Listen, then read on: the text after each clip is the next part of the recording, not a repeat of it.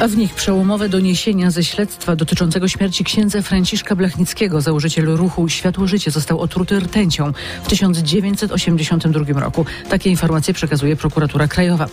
Potem w faktach ponownie przeniesiemy się do Janowa Podlaskiego. Tam protestują pracownicy stadniny. Nie chcą wpuścić do ośrodka nowo powołanej prezes Hanny Sztuki.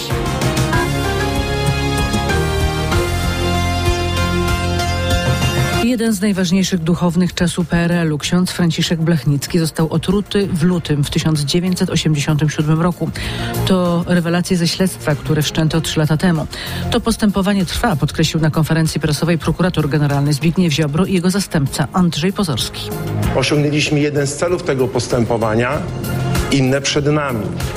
Mianowicie chcemy ustalić sprawców tych przestępstwa i pociągnąć ich do odpowiedzialności karnej.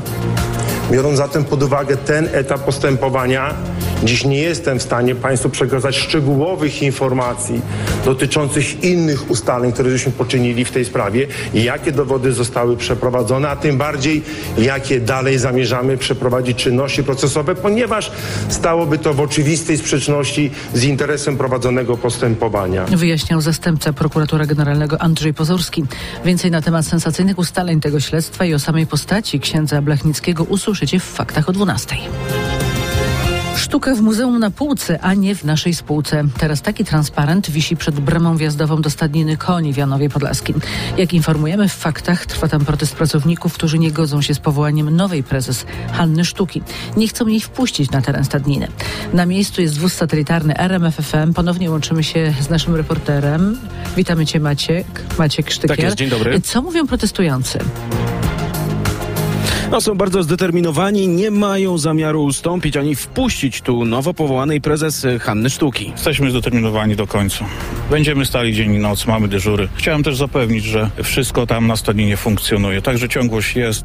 No, według naszych informacji prezes Sztuka tymczasem przebywa w pobliskim hotelu, czekając na rozwój sytuacji. Z nieoficjalnych doniesień wynika też, że dziś może się tu pojawić ktoś z Krajowego Ośrodka Wsparcia Rolnictwa, aby rozładować tę sytuację. Natomiast y, pracownicy stadniny nie są w niej osamotnieni. Mamy potwierdzenia od, od wójta, mamy potwierdzenia też takie nieoficjalne jeszcze, ale od starosty. Piszą pisma do ministerstwa, tak samo i my żeśmy pisali pisma do ministerstwa. A jeśli będzie potrzeba, to tutaj bronić tej bramy wjazdowej do stadniny y, koni w Janowie Podlaskim mogą przyjść też okoliczni mieszkańcy.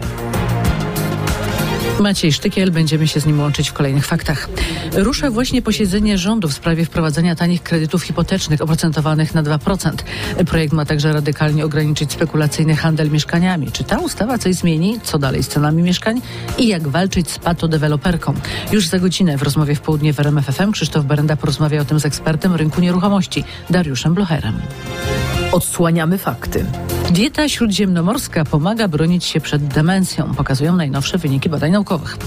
E, w studiu z tymi informacjami Grzegorz Jasiński. Dzień Witamy dobry. Cię Grzegorzu. Badania prowadzono w Wielkiej Brytanii. Tak, i ich wyniki wskazują na znaczenie samej diety, a nie tylko tego, gdzie się mieszka. Skorzystano z bazy danych obejmujących ponad 60 tysięcy osób, zawierających informacje zarówno o diecie, jak i stanie zdrowia z okresu ponad 9 lat. Okazało się, że osoby, których sposób żywienia w większym stopniu przypomina dietę śródziemnomorską, zawierającą dużo ryb, pełnych zbóż, owoców, warzyw, orzechów, oliwy, są nawet o jedną czwartą mniej zagrożone problemami z pamięcią. Korzystanie z tej, z tej diety może być sposobem na obniżenie ryzyka demencji u osób, które mają tu niekorzystne genetyczne uwarunkowania. Czyli Grzegorzu, rybka, owoce, warzywa, orzechy. Pamiętajmy o Prawda? tym. Pamiętajmy o tym, jedząc na przykład drugie śniadanie. A teraz już czas na fakty kulturalne RMFFM. Katarzyna Sobiechowska-Szuchta ponownie w studiu. Dzień dobry, E, bardzo zdrowe fakty.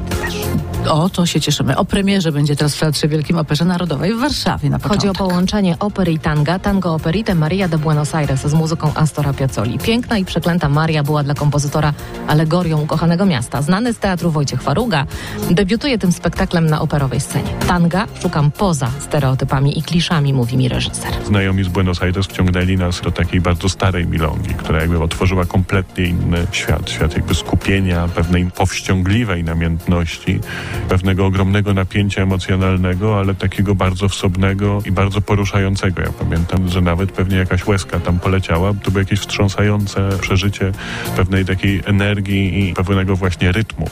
Premiera tego spektaklu pojutrze. Pokazy filmów m.in. o sytuacji kobiet w branży filmowej czy o magii i ludowych wierzeniach, a także koncerty, spotkania z twórcami i wystawy. To w programie Festiwalu Kultury Niezależnej Underground Independent w Białymstoku. Festiwal zacznie się w czwartek.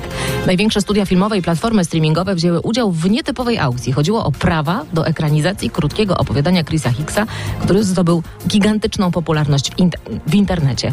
Film będzie nosił tytuł Nie jestem sama, a główną rolę w horrorze zagra Jessica Chastain. Radio, muzyka, fakty. RMF FM.